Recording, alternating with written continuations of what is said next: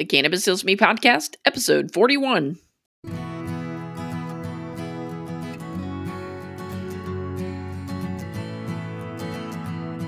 You're listening to the Cannabis Heals Me podcast, where we explore the real stories of real people who have discovered the profound healing properties of the cannabis plant in their own lives. Find more at cannabishealsme.com.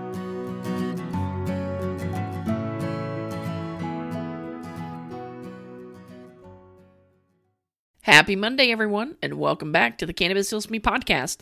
This is your host, Rachel Kennerly, and we're broadcasting once again from the Storybook Inn Studios. Hope everyone had a great weekend. I spent most of the weekend at a homeschool convention down in the woodlands trying to pick out math curriculum for my son. That's oh, it's got to be the hardest thing that I that that I've done in this homeschool journey. So, uh, if you guys have any suggestions for curriculum, I'd love to hear them. I'm kind of looking at Schiller Math or Right Start Math. They're both Montessori based, but if you guys have used these programs or have any other math programs, I'd love to hear your suggestion. You can email me podcast at cannabishealsme.com. It has nothing whatsoever to do with cannabis, but always looking for suggestions for folks that have been doing this for longer than I have. So I'm all ears if you've got suggestions. I have a suggestion for you. Go ahead and click the subscribe button on your podcast app so that the podcast will automatically download to your phone every time we have a new episode come out. I would also love for you to write a review. If you'll go out to Apple Podcasts or whatever podcast catcher you're using and give us a rating and write a review, I will read your review on air unless you email me and tell me you don't want me to do that. I will read your review on the air. And what that does, those reviews, somehow it affects the algorithm. And the more reviews and ratings that we get, our show will be suggested to people that are in their Apple Podcasts looking for something to listen to. If we've got good reviews and ratings coming in, Apple will actually suggest our show to people who've never heard of us before. So that's an easy way for us to get the word out about the podcast, and we don't have to talk to anybody, and we don't have to spend any money to do that. So go out and give us a review on Apple Podcast. And if you're not using Apple Podcast, review us on that. But our statistics show that the bulk of our users, the bulk of our listeners, are using Apple Podcasts. So I'm not trying to exclude anyone listening on Stitcher, Google, Anchor, anything like that. It's just the majority of y'all are listening on Apple Podcast. I think you guys are going to enjoy our guest today. Her name is Michelle Dumais. She's a chemist, and her daughter has a terminal disease. She was born with, she had spina, spina bifida, and she had surgery on her brain where like half her brain was removed within 24 hours of her birth. And they sent this little tiny precious baby home with them with the terminal diagnosis. And I, I want to tell the whole story, but I'm going to let Michelle tell it. So, it without further delay, I want you guys to welcome Michelle Dumais to the program. Thank you so much. So, you had actually done a TED talk about your daughter's story. Yes, I did, and and um, that was that was quite an quite an honor and um, a, a, point of um, I, a, a thing, uh, you know, sort of, I look at this this journey, and that was one point in the journey that, for sure, was was a labor of love, and was also very much a very freeing uh, event. So, yes, happy to talk about it that, about that as well. Was that your first time to share your daughter's story publicly, or have you been a pretty outspoken yeah, so that was the first time that I had shared some particular parts of, of her story publicly. Previous to that, shared bits and pieces with different people, but certainly that was the first time sharing it in such a public uh, form and with more depth than than other times. So I have spoken um, at a few cannabis events around the world and then a few uh, here in the U.S. Well, do you mind sharing her story with us? Sure, Rachel, absolutely. So my my daughter is one of these one of these kids that was born with a rare brain abnormality. And you might remember in the 90s, there were a bunch of kids that were born with a a neuro disorder called spina bifida. And spina bifida is basically where the patient has an opening somewhere along the neural tube. So typically that opening was along the spine, right? And so my daughter was born with this rare brain abnormality in which the opening was at the base of or the posterior region of her brain. So while she was developing, um, the you know the bony plates move around in the head, Mm-hmm. and in her case, the bony place did not close, and so she had an opening near the in the posterior region of her skull, and in which case there was no closing, and so the soft brain matter came into contact with the amniotic fluid. So consequently, what happened is more than half of her brain died in utero. Oh wow. And so when she was born, you could look to the backside of her head and you would actually be able to see her brain matter because the skin did not close, the brain pushed through, interacted with mm. the amniotic fluid, caused the death of the brain. And so when she was less than a day old, they had to remove more than half of her brain to save her life. Oh my goodness. So this this little this this little little little fragile one person was given to us and um, as we were exiting the hospital we signed off paperwork saying we understood that she was supposed to die and they told us that she lived to be two weeks to two months old oh my goodness. and good luck and we'll send you home with hospice care and good luck wow. what we instead found was a physician who had done her postdoc work at that same hospital and done her um, some advanced studies, and she was a pediatrician. So they released us to her care, and we took her to the hospital. I mean, took her to the office, and this physician, after examining, she said, "I need you to close the door." And I said, "Okay." So closed the door, and she said, "Look, this kid that they sent the file to me on is not the kid who's here in this room with me." And I said, "What, What? do you mean?" She said, "The kid that they sent the file on is at death's door. This kid, your kid, I think is healthier than what you've been told. Oh wow. And I said, okay. She said, but listen, this is an insurance game. In that moment, I learned about advocacy. And she said, listen, as long as I have the determination of terminal illness on this child, she cannot receive any services. The insurance company will not provide any service to you except those that are supportive of death. Oh wow. I think that she's healthier than they thought. She said, I don't want to give you false hope, but let's take her to some others, some therapists, and let's see if what I think is true is actually true. And I said, mm-hmm. okay, let's do it. So she lifted, she lifted the termination of terminal illness for 30 days. She said, I can only do this for 30 days.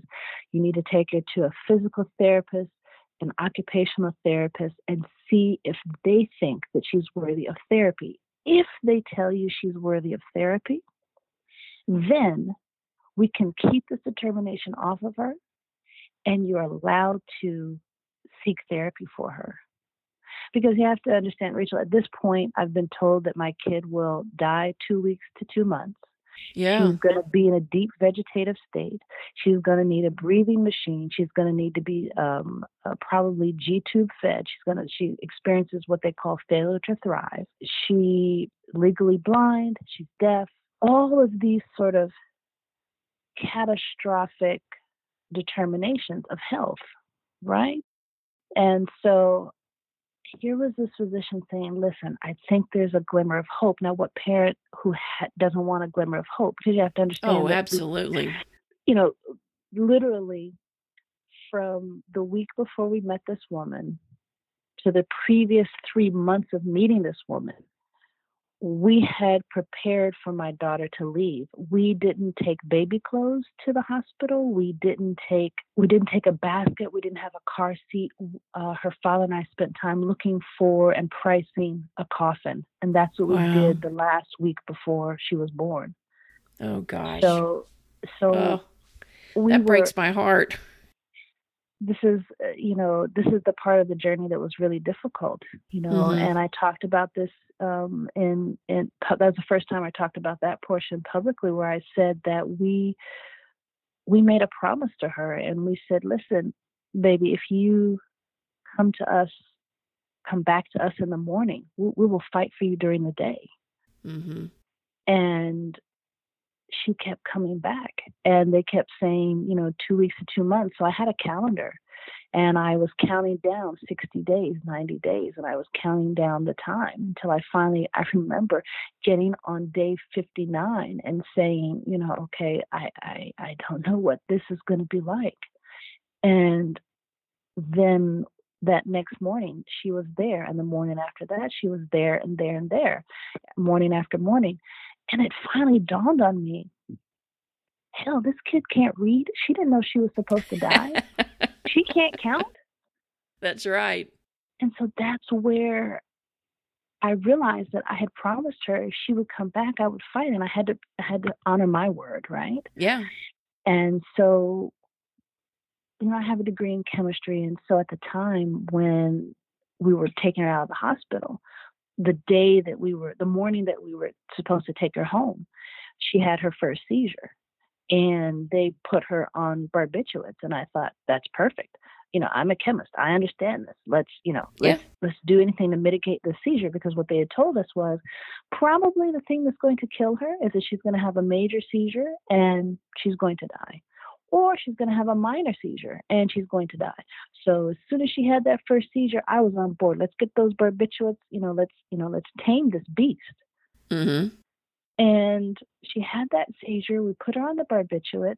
I didn't see any more seizure activity for about a week after that. So, you know, and I never advocate for for parents to do what I did, but I called the doctor and I said, "Listen, I'm down dosing her. We're we're getting we're getting off these barbiturates."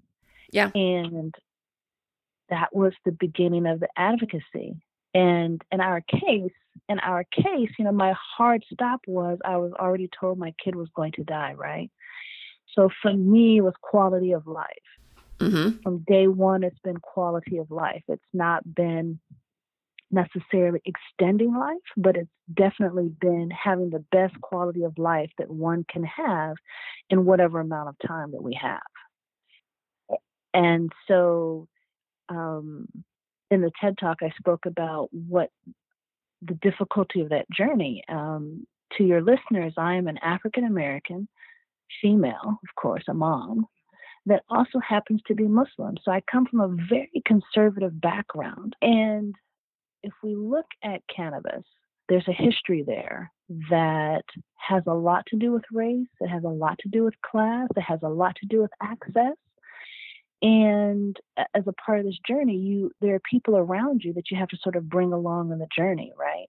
And so at the very beginning i didn't wake up and say oh cannabis it's it's for me. I knew nothing mm-hmm. about cannabis. I knew nothing about this plant as a medicine. I only knew about cannabis as a um, as a, a, a drug of harm.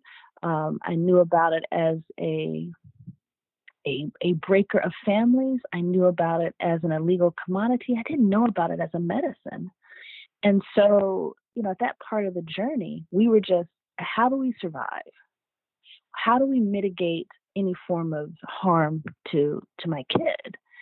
And so you fast forward from that time, those first few months, to believe it or not, year nine so again, here's wow. a kid who was told two weeks to two months to live, mm. and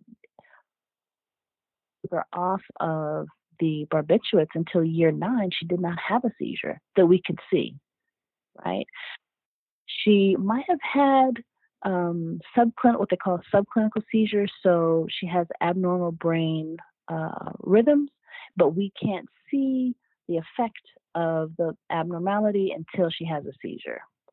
So, of course, she's also very compromised. So, um, in that journey, we found out that she's legally blind, that she's not deaf. Okay. We found that she's quadriplegic and she has very low tone, so she doesn't walk. We found that um, eating became a difficulty for her, so she indeed did, does have a G tube. We found that she has great lung capacity, perfect heart function, so she does not have um, a, a, breathing machine. So the journey has has had some of those components that we knew about in the beginning, but certainly we're way beyond two two weeks to two months, right? Yes. So, so you get to the part of the journey where uh, she's nine years old, she's in school full time, and she's thriving. She's probably got about 10 or 11 words. She has a great personality, a wicked sense of humor. Uh, how do I know this? Even though she has 11 words, she has an older brother. And I know your listeners have never heard of one child defending another child, right? But my oldest, I promise you, that kid made me scream a time or two. And there were times when the tenor in my voice was, you know, increasing. And I'm talking to him and I'm upset with him. And all of my daughter will throw her voice up or she'll do something to get my attention and take it off of her brother. That's awesome. You know, or I'll be telling him something, you know, son, you know, this, this, this, and she will be in her car seat. Mm-hmm. Mm-hmm. and I'm talking about Rachel time and time and time again, and we just crack up, you know, because yeah. of comedic timing. And and you know, this is you know, this is the part of the journey where we smile and we laugh and we say, My God, you know, this is incredible to think that we went from a deep vegetative state. And I remember if I can go back one one bit, I remember Absolutely. This, this was a we had a team around this kid. Um, and because of the rare brain abnormality, we knew about this at about 20 weeks, right? So, one of the specialists, he was, I think he was the neurologist, neurologist. I mean, this guy had to, he, he probably owed Moses uh, a dollar or two. I mean, he, I, I was told later on that he retired twice from from from the hospital. He was just, but he was that stellar of a physician. Wow. And he pulled he pulled us into the room and he said, you know, you know, uh, Mr. May, uh, we, you know, we want you to have a a, a complete understanding of, uh, of of this fetus, and listed off all of these things that was going to possibly be wrong with with this fetus. Uh, and so he he ended with, you know, um, going to be in a deep vegetative state. And her, her father and I were sitting there, and we're mildly educated folk, and so I just you're a chemist, at, right? Right. So I just kind of looked at him and I said, "Well, well, what kind of vegetable do you mean? And when you say in a deep vegetative state, and he just kind of looked at me, and I said, "Do you mean like a couch potato, or do you mean like a spicy chili pepper? Because you know we've got variety here." And he just looked at me and said, "Mr. May, do you understand what I'm saying?" And I said, I absolutely understand what you're saying. Do you understand what I am saying? There has to be, even in this diagnosis, there has to be some some space for capacity. Even in this, there has to be space for capacity. And he just shook his head, and I just shook my head, and we just kind of ended at that. Agreed um, to disagree, right? we agreed to disagree. And every time I get an opportunity, I do go back to to that that children's hospital and I take her and the physicians are happy and they're so, you know, excited and, and they say, you know what, we were so glad we were wrong. You know, we were so glad that we were wrong. Um, so yeah, so you fast forward about nine years and she has her first seizure and her second seizure. And I'm thinking, now I'm in denial. Like, what? We've made it all this time. We can't possibly be here. We can't possibly be here. And I had a very good girlfriend who pulled me aside and said, Michelle, you are here. Go get help. Mm-hmm. And I, Rachel, I cried because I, you know, because at this point I felt like, okay, we're winning. Mm-hmm. We are the winning team. We've we've out we've outdone anything that was that was said. You know, one of the other statistics was that in that year, children born, born with her rare brain abnormality numbered probably about 10. But the number of children in America that lived beyond the day 30 with her brain abnormality probably drops down to, I think, what was it? I believe four or five. And the number of children that live after the 31st day, but to the 364th day, drops to one. So she is that one, right? She is that one. She is wow. that one. So I, I refused to believe that we were losing and took her to a specialist and uh, he confirmed yes in fact she is having a seizure and let's put her on a seizure med. And i said okay perfect. You know here's the chemist right? Perfect. Which you know which one are we going for? And so commonly known as keppra. And i said oh yeah. I, have got friends I, I know folks who have special needs kids in in her classroom and you know they're they're on keppra and yeah let's do it. Let, let's do it. Put her on the keppra saw some mitigation of the seizures. Perfect i'm all in mm-hmm. we went like that for a few months and then the seizures changed i said okay went back to the neurologist he said, okay, let's increase the dosage. Okay, let's do it. I'm a chemist. I'm all in. Let's do it. Went back a few months later. Uh, seizures changed again. The frequency changed. The type changed. Let's do it again. He increased the dosage. I'm I'm I'm all in. You know, anything anything that's going to mitigate any any harm to my kid, I'm all in. Yes. Let's do it.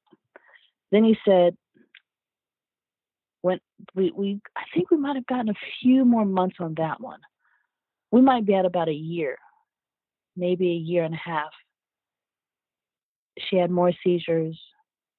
He said, okay, let's let's add in another one. Okay, let's do it. I'm all in. This one is called Trileptal.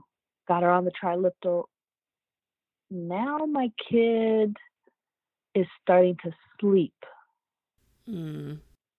maybe 10 hours a day.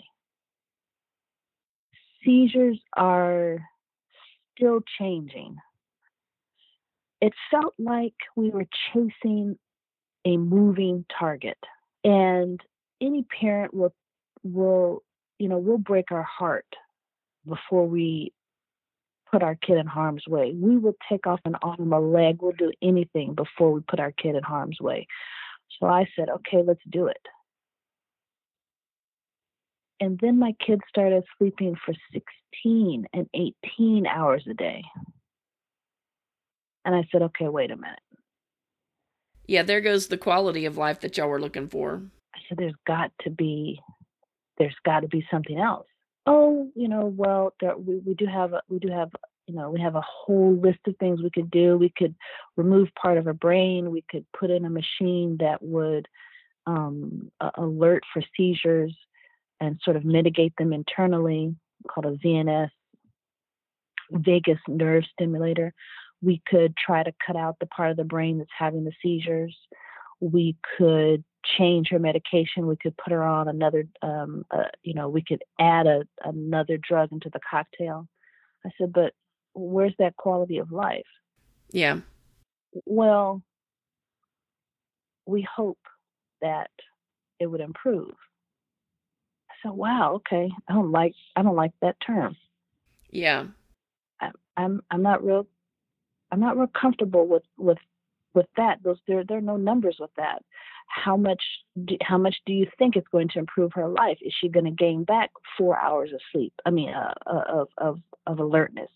Is she going to gain back you know six hours of alertness? What are we talking about? Well, you know, Mr. May, we don't know. We're kind of in uncharted territories. She has Yeah. intractable epilepsy. I said, intractable? What what really does that mean? He said, intractable means we don't know how to mitigate the seizures. We are doing everything we can to mitigate them, but they have shown us that they do not respond to to our normal protocols. Uh-huh. Okay. All right. So so the solution you have is that we add more or try different drugs Or do an invasive surgery. or remove part of her brain. He said, "Well, yeah, you know, we need to before we do the brain surgery, we need to, you know, we need to do a study." I said, "Oh, what kind of study?" He said, "Well, we do a sleep study." I said, "Okay, well, what does that do?" He said, "Well, we we uh we let her come and sleep in the hospital, and we look at where in her brain the seizures are occurring, and then with that, we can sort of determine if we can remove part of that seizing part of the brain." I said, okay. Um, well, it's it's data. So you just she just sleeps. You don't you know you don't you don't put her to sleep. He said, oh no no no, we just we just watch her while she sleeps. I said, okay, perfect. Let's do it. So we did that. Results came back that the seizure activity was all over her brain. The Mm. the the option of removing a part of the brain where the seizure would occur did not exist. She had activity absolutely everywhere. And so that became a non option. Um, putting in the the VNS also became a non option. And so they came back with the suggestion of, well, let's try adding more uh, drugs to her cocktail. And I said, okay, let me think about this.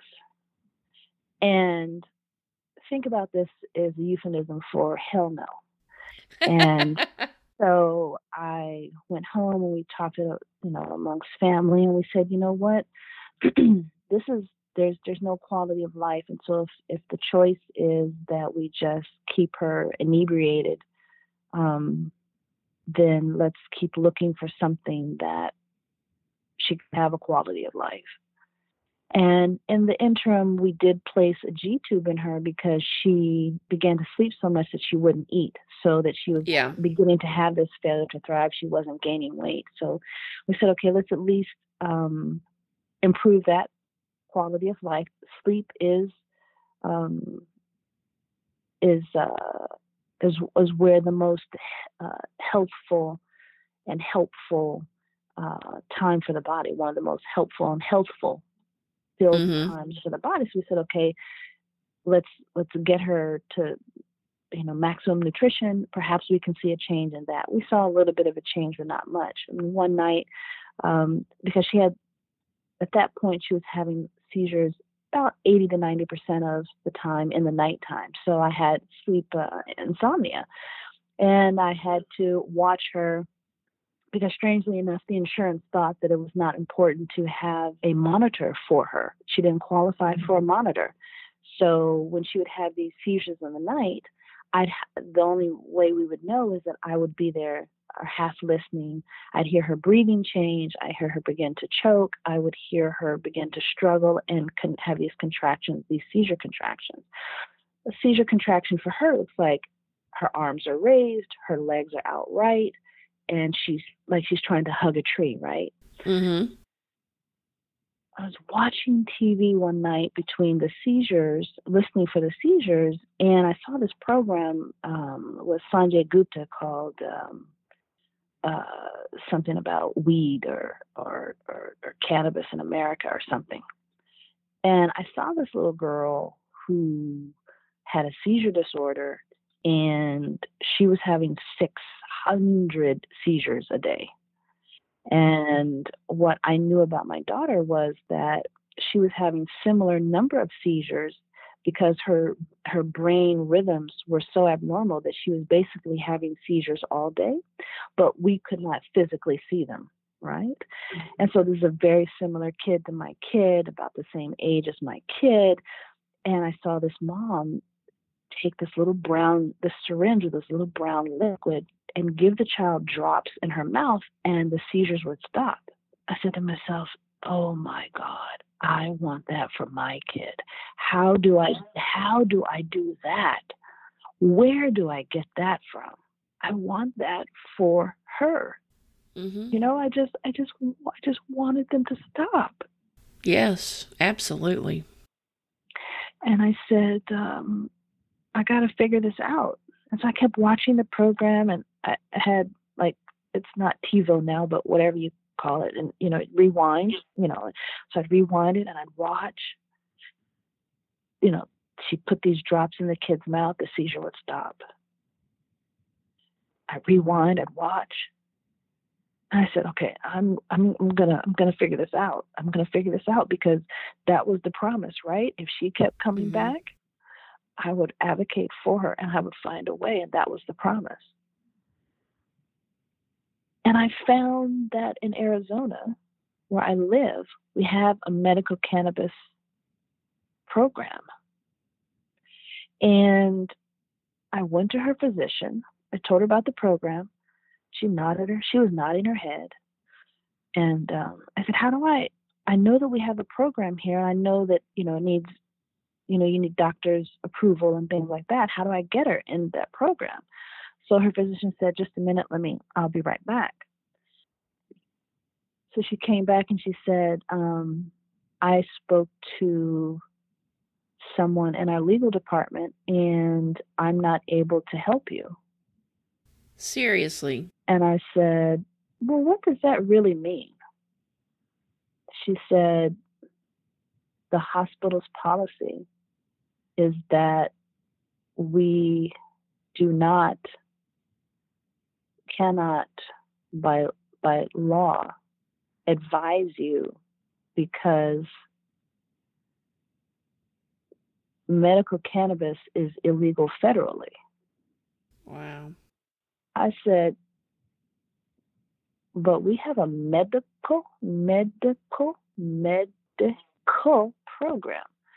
She said, yeah. She said, yeah, I know, but it's it's it's a bunch of legal stuff and I I just cannot I cannot advise you. I cannot help you. And she said, but it's a funny thing.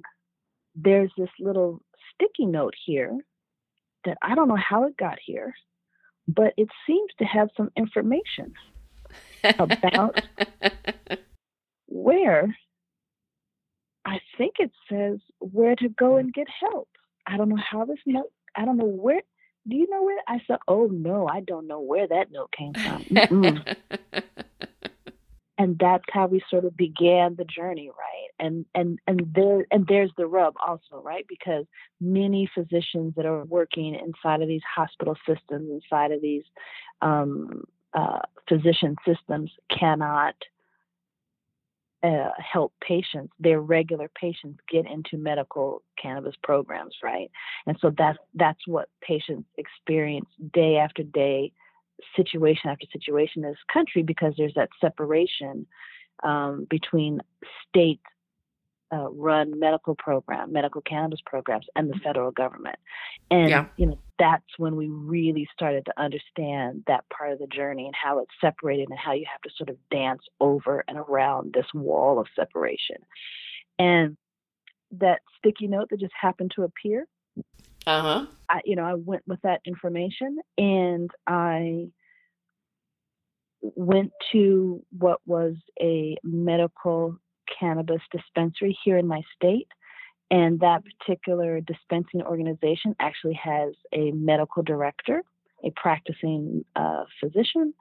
And I was able to learn so much about cannabis and and and there's actually a support group for parents using cannabis uh, with uh, children that had a seizure disorder. And I, I found my tribe. Yeah. And, you know, started becoming active and still researching whether this was going to work for her or whether you know learning about how I could do it because you have to understand even in a medical cannabis program it's not the same as going to a physician where you pick up a bottle of pills and they say okay here's the script aha uh-huh, you need to take these two times a day uh you know my kid has had about 30 I think we're on medicine 35 um, she has about 35 different she has about 35 different meds that um, in the course of her, and at this point we're t- year 12, so we're winning. Yeah. Um, that she's had.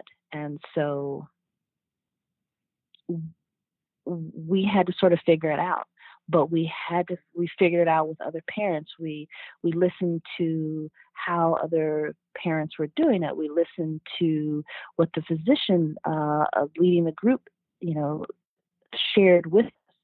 and what I learned, you know, after her becoming a part of this tribe is that there are parents all over the world that are doing what we're doing, that we are what we call N of one.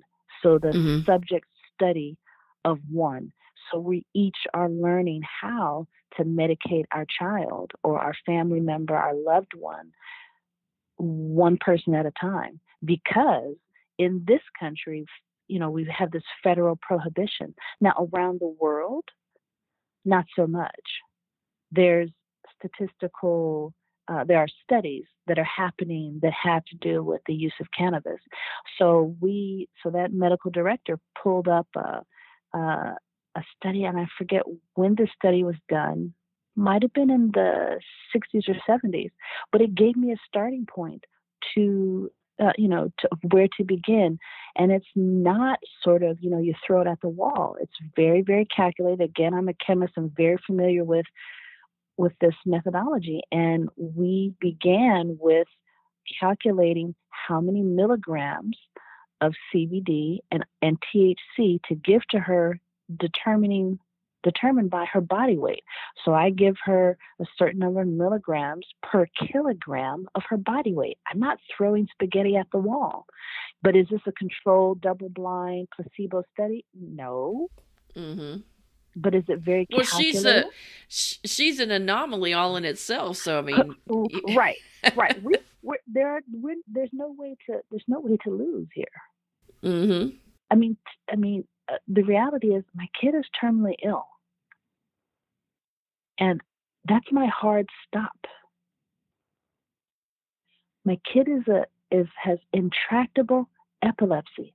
That's my other hard stop. Those are the two boundaries in which I must play every day.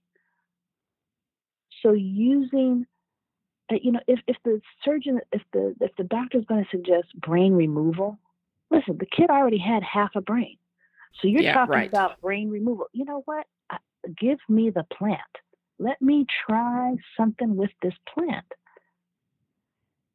You know, and so from year nine ish or so to year 12 ish or so, you know, we've had we've had success. So we're so we're we're winning with this plant but it has been a journey. I wish that I could wake up and say, "Oh, um, your kid has epilepsy. Okay, well, you know, your dosing is this, that, and the other." I haven't met I haven't met another parent in my tribe where the dosing was the same from one kid to the next, because because the plant, you know, we have what's called an endocannabinoid system. So we, we every mammal that's got a bone uh, has this endocannabinoid system and it's very individualized. So, how her body responds and how the other patient responds is there's some variety. So, I really feel like my kid is N of one, you know, subject, study, subject, patient count one. And so I've had to learn when to give it to her that's that's best how to give it to her that's best. She's a G tube kid. So some people told me, you know, don't give it to her with her feed. Well, her feed has a fat in it. Mm-hmm. And the cannabinoids really respond very well when they're uptake into the into the body is with the fat. That's why people put them in butter. That's why people put them, you know, over drizzle it over avocados because or mix it into peanut butter because there's that fat and the body really responds very well. Yeah. And so it's that N of one, right?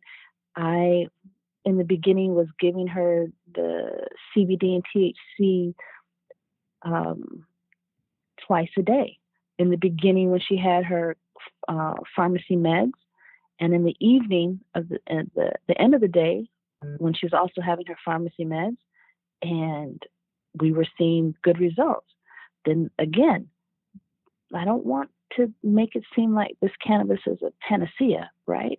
But mm-hmm. her seizures changed. So then we needed to start giving her some during somewhere in the middle of the day. So when she would come home, two, three o'clock in the afternoon, we began to give her a dose then. And we've seen good results. So now she's on three, three times a day. You know, I started out with a predominantly CBD uh, only tincture and I've progressed now to one that has CBD and THC. It's a one to one.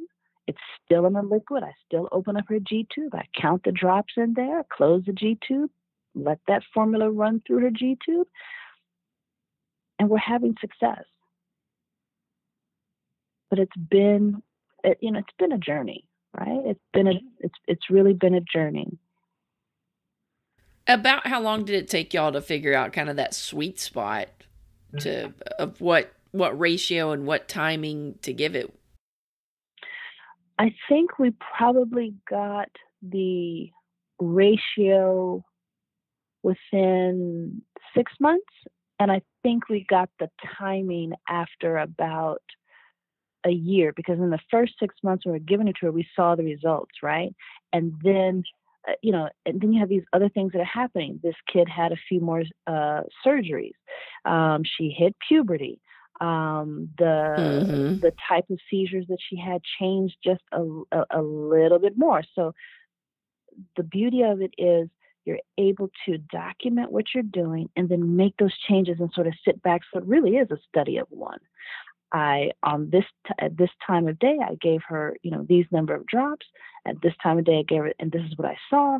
Um, uh, we saw a cessation of seizure activity on this day, and so you see over the breadth of time, you see what it is that is most um, uh, most effective.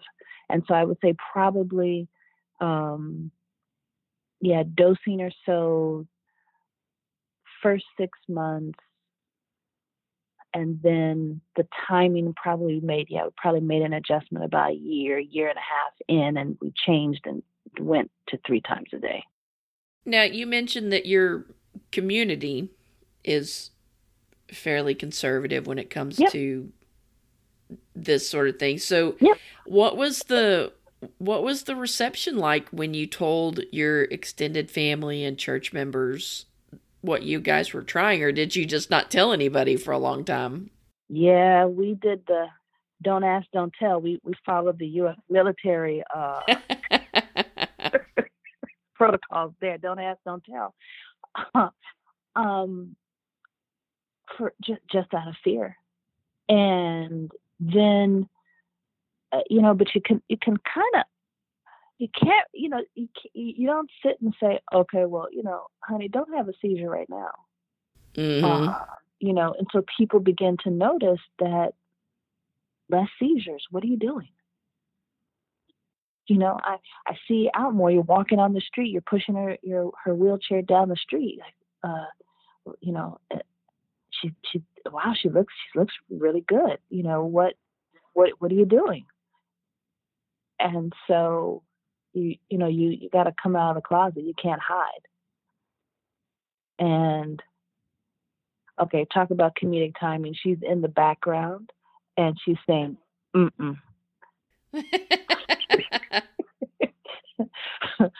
um so uh so you you know you start sort of sharing the story, you know, and you start saying gently, you know, this is this is what we're doing. And people ask, oh, or commented, oh, you know, I've I've heard of I've heard that it was legal in the state, but how do you how do you get her to smoke it? Because she can't she she does how how do you do you blow it in her face? yeah, everybody automatically assumes that it's smoking. Right, because we we with the stigma of cannabis, right, and the war on drugs, that's the only way that we knew that people, you know, consumed it. Uh, and and so you you know you just walk them through that there are you know a variety of ways to use this medicine, just like uh, with Tylenol, uh, you can get it in a pill form. Uh, mm-hmm. As a as a child, you could get it as a chewable. You could mm-hmm. get it. You could get it in a liquid form, and you know people sort of look at you like, yeah, I can understand that. And I say it's the same thing with cannabis. There are some patients who who do smoke it because the uptake of the cannabinoids gets into their system um, immediately. There are some patients who uh, use the medicine as a sublingual. They have a little spray, they drop some drops underneath their tongue, and the uptake, you know, for them is is is also quick. I said my child doesn't have the capacity to smoke. Yep. I, I'm I'm not a smoker, and if I was smoking, I would be taking in the cannabinoids, and blowing smoke into her face is just cruel and unusual punishment. It's just blowing smoke into her face. So we use a liquid that I that and I in the same way I feed her is the same way I give her medicine, just like all her other medicines. All her other medicines are liquids that I give to her in a G tube. Her Mucinex goes in a G tube. Her her Keppra is a liquid, goes in a G tube. Her Trileptal is a liquid, goes in a G tube. The Tylenol is a liquid, goes in her G tube. So all of you know, all of these are the same, and they just kind of look and say, "Wow." And so when you sort of meet people where they are, it's a very different conversation. You know, if it if you can I, I I just can't say that enough. If you just meet people where they are, and you you know you bring them along on the journey, it's it's totally fine. You know, and and I have some some very good friends that are that are Christians, and you know they're like, well, you know, the this smoking, mm. you know, this cannabis, you know, it's it's it's frowned upon in the Bible. And I said, well, you know, actually, um, let me let me pull something out for you. and I and I begin to walk them through how in the Bible it is mentioned in different places, and they say, "Huh, well then." Really? And I, I say, yeah, yeah. This, this, this is this is your book, and they say, yeah. And they're like, well, then that's okay. And I said, yeah. And I said, you know, you think about it like this it's a medicine. We're using it to alleviate discomfort. Mm-hmm. You know, sometimes it has a side effect of her smiling. I remember one time she'd had a particularly bad set of 24 hours. We had EMS here, and um, she had turned blue and if you can imagine an African American child turning blue, how yeah. shocking wow. that is. Um, yeah. And so she was blue. EMS was here. Um, by the time they came, we were able to get her stable. And EMS said, um, Well, it's up to you, Mr. If you want to take her uh, we'll we'll certainly take her to the hospital, but it's up to you. And I said, well, all of her stats look good, oxygen looks good. He said, yeah, everything is good. He said, okay, but listen, uh, if she has another seizure within 24 hours, uh, and you call us back, we will not give you this choice. We will take her ourselves. And I said, you know what? If she has another seizure in 24 hours, you don't have to worry. I'm not even calling you. I'm going straight with her to the hospital. Yeah. And so he said, okay, that's a fair deal he said, um, I said, uh, you know, I really appreciate I always appreciate our firefighters, right? Our our servicemen and women. Um, and I said, you know, I think she's okay. And I looked over at her, and okay meant at the time uh, she was slumped over in my arms. She was she looked like she was drunk. Her eyes were rolling in the back of her head because you have to imagine in order to get her out of the seizure state, I had to give her three rounds of her Oh, wow. emergency meds. And I, and I only had one round left by by what the neurologist and I had worked out. I only had one bullet left in the trigger, and so that's when I called EMS because after that I have to tap out. EMS has to come. They have to give her a different drug that I don't have to stabilize her. So she was drooling, Rachel. She was uh, she's already very um, listless because of Mhm. her quadriplegia. Yeah. She looked drunk. She, you know, this is the heartbreak of of of of the part of the story where my kid looked like she was at death's door because Mm. that's where that's where the seizures take her. They take her to a Yeah. place where she has no fire in her eyes. You know, she she's just quiet, she's limp. And I said, "Okay, don't you worry. If she has another seizure, I'm going to to take her myself." So that was five o'clock in the afternoon. Five four fifty three in the morning, she has another seizure Mm. and and it's a bad one. This is the one where she's choking. Uh, you hear her, you hear her struggling to breathe. She's she doesn't cry, but now she's crying. She's yelping. This is, this is Oh. these are the hard seizures. Oh yeah. And Rachel, I'm running around my house looking for my car keys. I can't find them. And I'm looking for my spare. I mean, you know, 12 hours earlier, we're all in a panic, right? So I don't Yeah. know what I've done with the keys. Um, and so we, I'm, I'm struggling, and I know that I need to call, you know, EMS and and and I I look and I say, okay, um, what can I do? And I've given her, you know, the day before I felt like I'd given her her last rites. I mean, I thought I was saying goodbye to my kid. Mhm. You know, I I I- went to her CBD and her THC meds, and I never advocate that parents or caregivers uh, do anything other than care for their kids. Mhm. and I medicated her and I watched this kid turn over, look at me, and smile and say, Mama, Mama, Mama. Oh gosh. Whereas 12 hours earlier, she was sitting in my arms drooling, Uh huh. you know, at death's door. I don't, you know, I don't, I don't say any of this to be dramatic. I don't say any of this to, and it doesn't, you know, the the cannabis meds are like any other med.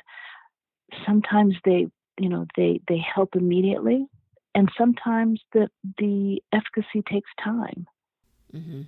But in this case, in this time, it was virtually immediate. Seizure stopped, and and and I had, and again, I've, you know, I'm full disclosure. I've seen the seizures stop with her pharma meds, but this time the seizure stopped with her CBD THC med. And again, I don't, I do not, I am not saying this is a panacea. I'm not saying this is a cure. I am, I am not advocating for, uh, for caregivers or parents not to use their pharma meds. My kid is still on her pharma meds, Mhm. but I use them in conjunction with her cannabis meds. You know, I and- I just want to be very, very transparent and say that this is a medicine just like the pharma pharma medicine and both of them have efficacy for my kids. I continue to use both. I can't stress that enough. I think sometimes we hear about people using cannabis and it's you know it's cured uh, their cancer. I think in those cases that's wonderful. That hasn't been my case. Mm-hmm. That one little kid in Colorado who I told you I saw the documentary, you know, her seizures have almost all but subsided. That's not my case. Have I had a reduction in seizures? The number of seizures? Absolutely. Have we had quality of life because of CBD and THC? Absolutely. Has it cured her epilepsy? No. But have we seen efficacy? Absolutely. Yeah. You know, that's the part of the journey that we are in right now. Who knows? Maybe we're going to, down the road, we're going to find a combination or a type of CBD and THC ratio that's going to eliminate the seizures altogether. Who knows? Mm-hmm. But right now, I've seen a reduction. I've seen her gain um, uh, neurological uh, uh, uh capacity. I've seen her have greater interaction with family because she has a reduction in the numbers of seizures. See, the seizures are the villains right? But all that we do is the heroic effort. It's that pharma med, it's that CBD, that THC, it's, you know, changing her diet. All of that is all a part of the heroic effort. Mm-hmm. But but I want to be clear, the evil is the seizure, you know, and we we understand that the CBD and THC is a part of her toolkit. And we and we think of it just as that. It's a part of her toolkit and it's the easiest one for us to manipulate. I can I can increase by if, if she's having more seizure activity, I can increase the number of drops that I give her much easier than I can increase the number of pills. Because do I go right. by a, do I go up by a whole pill? Do I go up by half a pill? Then you start doing some sort of Frankenstein Frankenstein cocktails. That's not medicine. That's yeah. not medicine. Never advocate that you know, so this is where we are in the journey where we've seen efficacy using the, the CBD and the THC. Wow. Well, uh, so your daughter's 12 now? She is. she is. She was not supposed to live more than two months. That's right. So we kind of got a, a few extra days in. Yeah. Just a few. Just a few. That's amazing. Yeah. Well, yeah. I'm I'm so glad to hear that that cannabis is helping you guys, and uh, it like you say, it's not a panacea, but it's it's crazy the people that I talk to, the tremendous benefits that they see from this plant that that we've been told for 80 you know well, i guess since the 70s that there's no medicinal benefits to it but yet our federal government has a um, a patent on it and it has no the U.S. government, that is, has a has a patent. You know, I think it's patent number sixty six. Uh, what is it? Six sixty six. I've got it somewhere. I think it's I can't remember it. Three oh five three. I think it's six six three oh five oh seven. I think. Um, but yet the government has a patent on it that's talking about the neuroprotective qualities of the cannabinoids you know we're we're just at an interesting time i think rachel where we are even even our students that are in medical school you know they're still not learning about the endocannabinoid system. It's a whole system an entire mm-hmm. system that they're not learning about. So i'm hoping that sooner than later you know before prohibition ends because we are in the point of where it's ending i think you know, so that, yeah. you know that our students can learn about this other system regulatory system that, that will, will help us all. Yeah, it's it's amazing to me that it's not it's still not being taught when so much evidence is out there showing the medicinal benefits and they're still not teaching about it. You know, they're not teaching about it, but I will say that uh, scientists are beginning to write about it in in large numbers and and there's actually a, a can, I share a, a, title of a book? Would that be okay? Absolutely. We're we're interested in any resources that you have to offer us. So there's a book that um, you can find on Amazon, and it's actually from the National Academies of Sciences, Engineering, and maybe um, Medicine. I think, yeah, SEM. Uh, and it was a, a report that they compiled into a book and also like i said it's on amazon but if you google this name it's also in a pdf so it's free right? Oh and it's nice. Yeah it's called the health effects of cannabis and cannabinoids. The current state of evidence and recommendations for research. Now uh, here's a caveat and a little bit of a backstory. This was a compendium of uh, studies that was pulled together by um, by health departments, by some nonprofit organizations, by some research institutions, where they went through, I believe, about 23 or 24,000 uh, journals, uh, articles in which they talked about cannabis. Mm-hmm. And out of those 23, 24,000, they threw out more than half and narrowed it down to about 10,000 articles. And of those 10,000 articles, they grouped them into um, healthcare outcomes. Were you trying to mitigate seizures? Were they were the studies talking about mitigating the effects of nausea? Were the studies trying to look at the efficacy of cannabis and multiple sclerosis? So they sort of grouped those 10,000 studies, they grouped them into health outcomes, right? Mm-hmm. And from those groupings, they can they they had uh, they they made statements about some of these studies were, in fact, um, high quality. Some of them were lower quality, and they ranked these studies across these these um, healthcare outcomes. And in this book, it talks about the efficacy of cannabis for some of these health outcomes. And so you have scientific journals now collected, grouped by by uh, healthcare outcomes.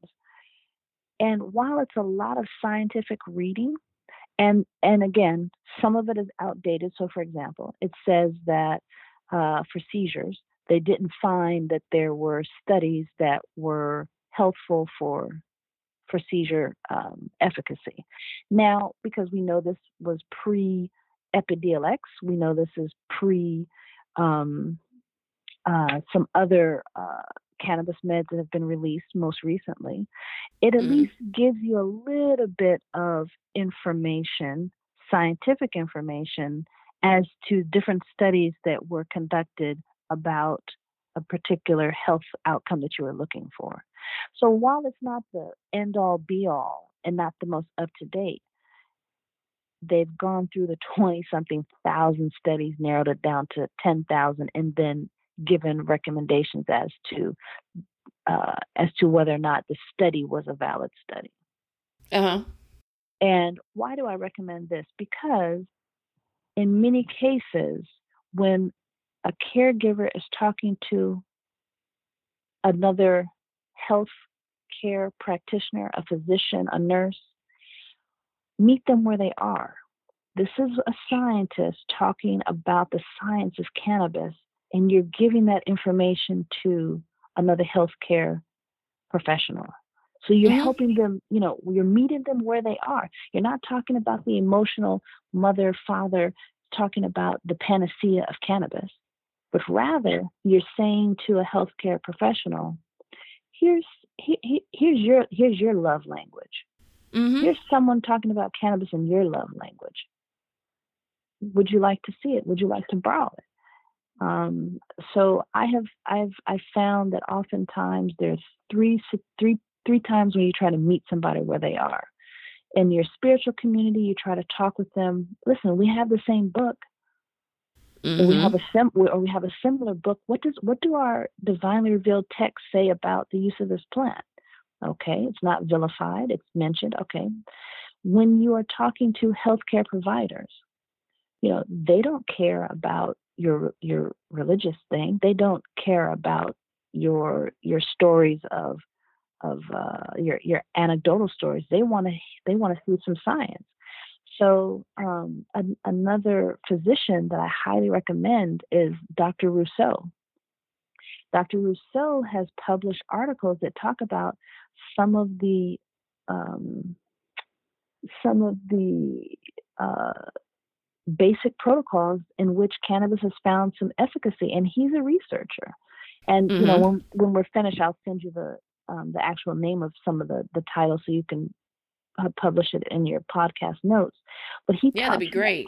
And I use that paper. I print. I used to print out those type of things and have them so that when I'm going to have conversations with her medical providers, if I thought I was going to have pushback, which I didn't, um, so I ended up giving them to other parents that were definitely having pushback. But it's a scientist talking to another scientist, right? And then when it's when we're in our communities, you know, sometimes our family members just want to know we're safe. You know, they don't they they know about this war on drugs. They want to just make sure that they don't have to read about you on the six o'clock news. Mm-hmm. And so how do you mitigate that? Well, you get into your state's legal program. And so you sort of meet people where they are. My mother was very supportive when I told her, "Well, no, I'm going to become a part of the state's medical program. We have a whole, you know, a whole intake process. We, uh, she's evaluated by physicians. They look at her medical records. You know, it's a it's a whole process. We just don't go to, you know, Johnny on the street and and and buy, you know, and buy some weed. That's not what we do. That's not what we do. So you sort of well, yeah, because you want to make sure with your your daughter in the condition that she's in, you want to make sure that she's getting something that's safe for her that I can use repetitively. It has to be something that's safe that I can use repetitively, and you know, buying something on the street, you just can't get that. I don't know. I don't know what's in that. Uh, what's in that product. I don't know where that product came from. I don't know if it's clean. I don't know how many milligrams that are in this product. My my medicines for my daughter are tested. I go I I have a batch number. I go and I look and I look it up and I see, oh yes, it said it had, you know, one to one ratio. That that's what that test result says. Oh, it's clean. It doesn't have any pesticides. Great. It doesn't have any trace solvents in there. Perfect. I look and this is this is science. This isn't throw it on the wall and see what sticks. Has your background as a chemist have you found that that's helped you kind of navigate these waters? Does it I guess maybe the question is does it give you more credibility when you talk to your doctors and tell them we're trying this? I think that is probably true. again, because I'm able to sort of meet them a little bit closer to where they are, right? So I, I, I think it probably gives me a little bit more credibility with them. Um, but when I open my mouth, uh, uh, as my mother and my two ex-husbands will tell you, you know, that's the credibility. that's the that's, that's, the force to reckon with right there. Uh, my teenage child will tell you the same thing. It's it's really hard to argue with you, mom. So I'm but, not sure where. But he's going to try, is. right? Right, right, right. So I'm not sure where the credibility is with with the uh, with the physicians. Is is it the science or it is or is it the the logic of it? So or maybe somewhere between, right? yeah. Well, I'm sure you don't go in there because this is this can be a very emotional issue for some parents and but you seem to be very level headed and you go in there and approach it from a logical standpoint and explain to them, well, this is why, and here's the science. I, I, yeah, I try, I try to meet them where they are, and I do try to. It's easy to be emotional about a sick kid. I mean, Jerry Lewis, Jerry Lewis got that right, right? That's what we had at telethon, and I try to be very, I try to be very, also receptive. You know, yeah. Um, I'm a caregiver. I need I, I need education. The better I know about her, you know, her medical profile, the more that I can serve her. So I have to be I have to be open to what is being said. But I also have to be an advocate for her. I have to be that voice. So it's a it's a balance.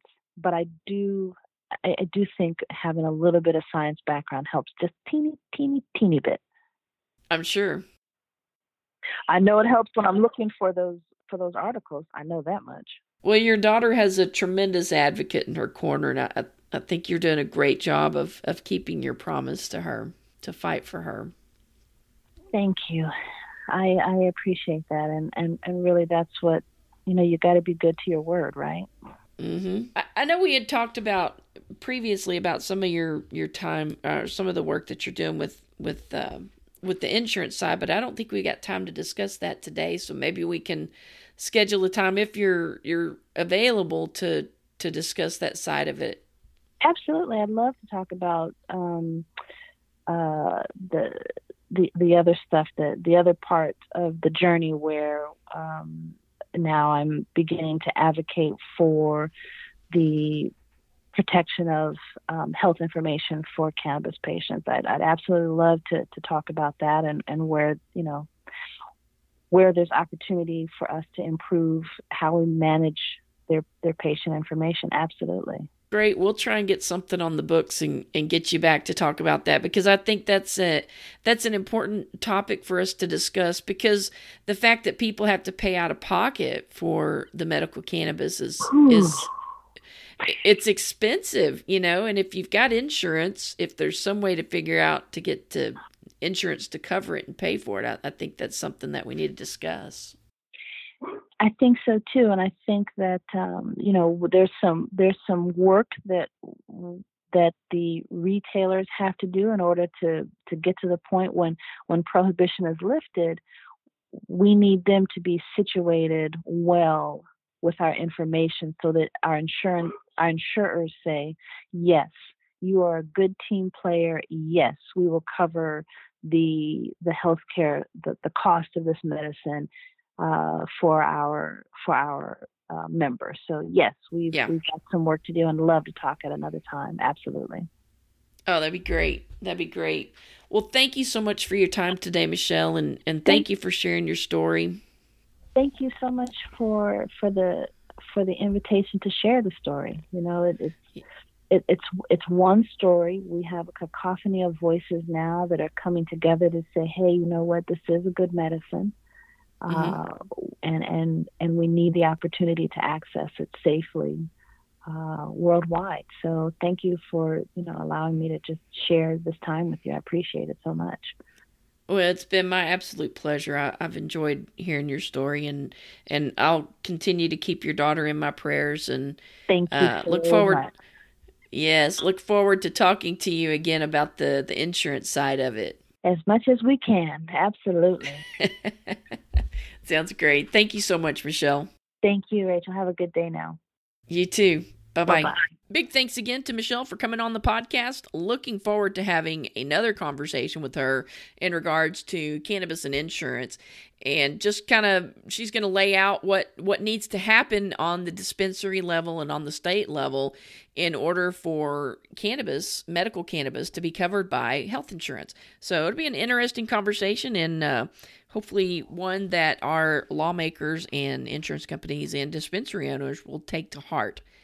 Show notes for today's episode can be found at cannabishealsme.com slash 41. We will be back here on Thursday, and I'm not sure yet what our episode for Thursday is going to be. I've got two conversations lined up for Tuesday of this week, and I haven't decided which one of those I'm going to release on Thursday. So it will be a mystery to everyone, including myself, until until probably about Tuesday evening or Wednesday morning when I start getting the episode edited and ready to post.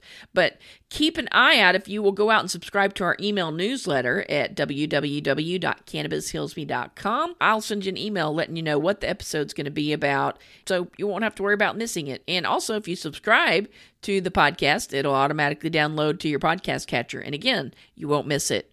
That is going to be it for today. I will be back here on Thursday. And until then, you guys have a great week. Thanks. Bye bye.